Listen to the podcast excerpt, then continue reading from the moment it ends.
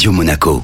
Le club. Paul-Franck Bijoux, bonjour. Bonjour Nathalie. Vous êtes le vice-président de l'entreprise Lilium, spécialisée dans l'aéronautique électrique, avec un modèle d'appareil qui devra décoller et atterrir à la verticale. Pour l'instant, c'est un projet, mais c'est un projet euh, sérieux. Vous attendez une certification pour 2025. Alors c'est exactement ça, certification pour 2025. Et quand on parle de sérieux, on a un prototype à l'échelle 2 tiers, hein, qui est quand même très proche de l'avion réel, qui euh, non seulement vole déjà, mais a fait déjà toutes les démonstrations qu'on souhaitait faire sur, euh, par exemple, les vitesses maximales sur la partie verticale que vous venez de mentionner, et peut-être la partie la plus délicate qui est la transition verticale-horizontale dans un sens et dans l'autre. Tout ça fonctionne parfaitement, je touche du bois pour que ça continue, ça fonctionne parfaitement. Au kilomètre heure près, euh, la transition se passe exactement là. Donc euh, pour l'instant, on est très content des résultats. Est-ce que vous pouvez nous le décrire Vous parlez d'un appareil qui ressemble à une navette spatiale? Alors le coup de la navette spatiale, c'est un client qui me l'a dit, donc je n'ai pas de copyright sur,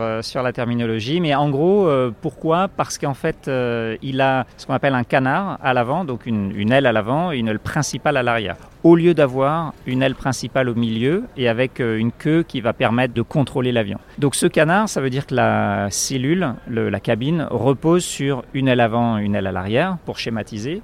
Et la façon qu'a l'appareil de bouger, c'est euh, entièrement par ce qu'on appelle par poussée vectorielle différentielle, c'est-à-dire qu'il y a 30 jets, 30 moteurs, qui peuvent tilter, donc qui peuvent s'incliner, ils peuvent orienter le jet. Chaque jet est indépendant et notamment avec une vitesse de propulsion indépendante. C'est pour ça qu'il va tourner de façon euh, symétrique, comme on dit en aviation, et euh, évoluer intégralement sans surface de contrôle, mais entièrement par poussée vectorielle. Dans un premier temps, ce sera un modèle capable de transporter 6 passagers. On peut dire que c'est une sorte de jet privé électrique Personnellement, j'aime pas trop la notion de jet privé, parce le vrai marché, c'est le marché, ce qu'on appelle le mass market, hein, c'est le marché des compagnies aériennes. Aujourd'hui, les grosses campagnes que j'ai en ce moment en discussion, c'est avec les compagnies aériennes.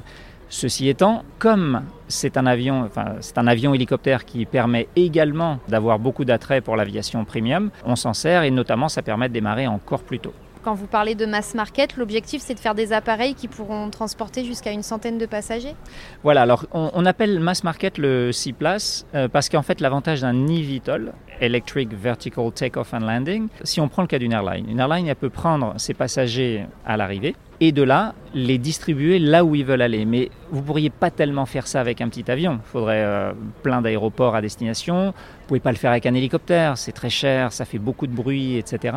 En revanche, vous pouvez le faire avec cet appareil, parfaitement silencieux, et hum, vous pouvez redistribuer les passagers à l'arrivée pour ceux qui le souhaitent et les amener proches de là où ils veulent aller. Par exemple, ici, on peut imaginer euh, pour faire la navette entre l'aéroport de Nice et Monaco.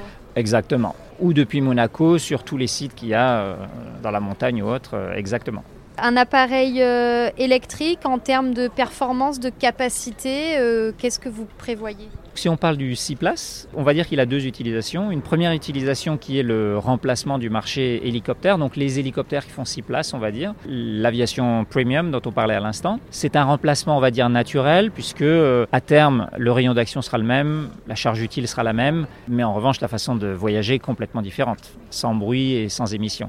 Ensuite, la capacité qu'on charge vraiment, il y a sans doute plusieurs étapes, 19 places et ensuite de 50 à 100 en fonction de ce qui sera le plus porteur sur le marché. Mais on va dire que si on veut euh, avoir une vraie contribution à la décarbonisation du ciel, il faut transporter plus de passagers en électrique que par l'aviation fuel, on va dire. Le rayon d'action, vous disiez, c'est à peu près 175 euh, km pour commencer. Ça peut devenir 500 euh, avec l'amélioration des, des batteries? Voilà, c'est exactement ça. Sur l'évolution produit, 175 entre guillemets, c'est ce qu'on doit à l'entrée en service. Je précise que 175 km de rayon d'action, ça veut dire que derrière, il y a toutes les provisions pour euh, la charge minimum, euh, la remise de gaz, se redéployer sur un autre aéroport s'il y a un problème là où on va atterrir, etc. Donc en fait, quand on dit 175 km, c'est 175 moins toutes ces réserves, ok?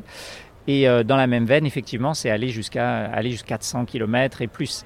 Maintenant, euh, comme je, le disais un petit peu, ce qui va être intéressant au-delà de cet avion-là, entre nous, qui est déjà une révolution, hein, puisque euh, au-delà de la forme un petit peu futuriste qu'il a, etc., il peut vous amener là où vous voulez, plus près de là où vous voulez vraiment aller, et ça, c'est une énorme nouveauté. Maintenant, effectivement, le, gros du marché, c'est les 50 à 100 places ensuite. Comment est en train d'évoluer le marché? Là, vous vous positionnez vraiment sur un des aspects de l'avenir de, de l'aviation? Il y a déjà beaucoup d'acteurs comme vous? Il y a beaucoup d'acteurs, simplement on a l'impression d'un crowded market comme on dit. On a l'impression qu'il y a beaucoup de joueurs sur ce marché-là, alors qu'en réalité euh, il n'y a pas tellement de joueurs par segment.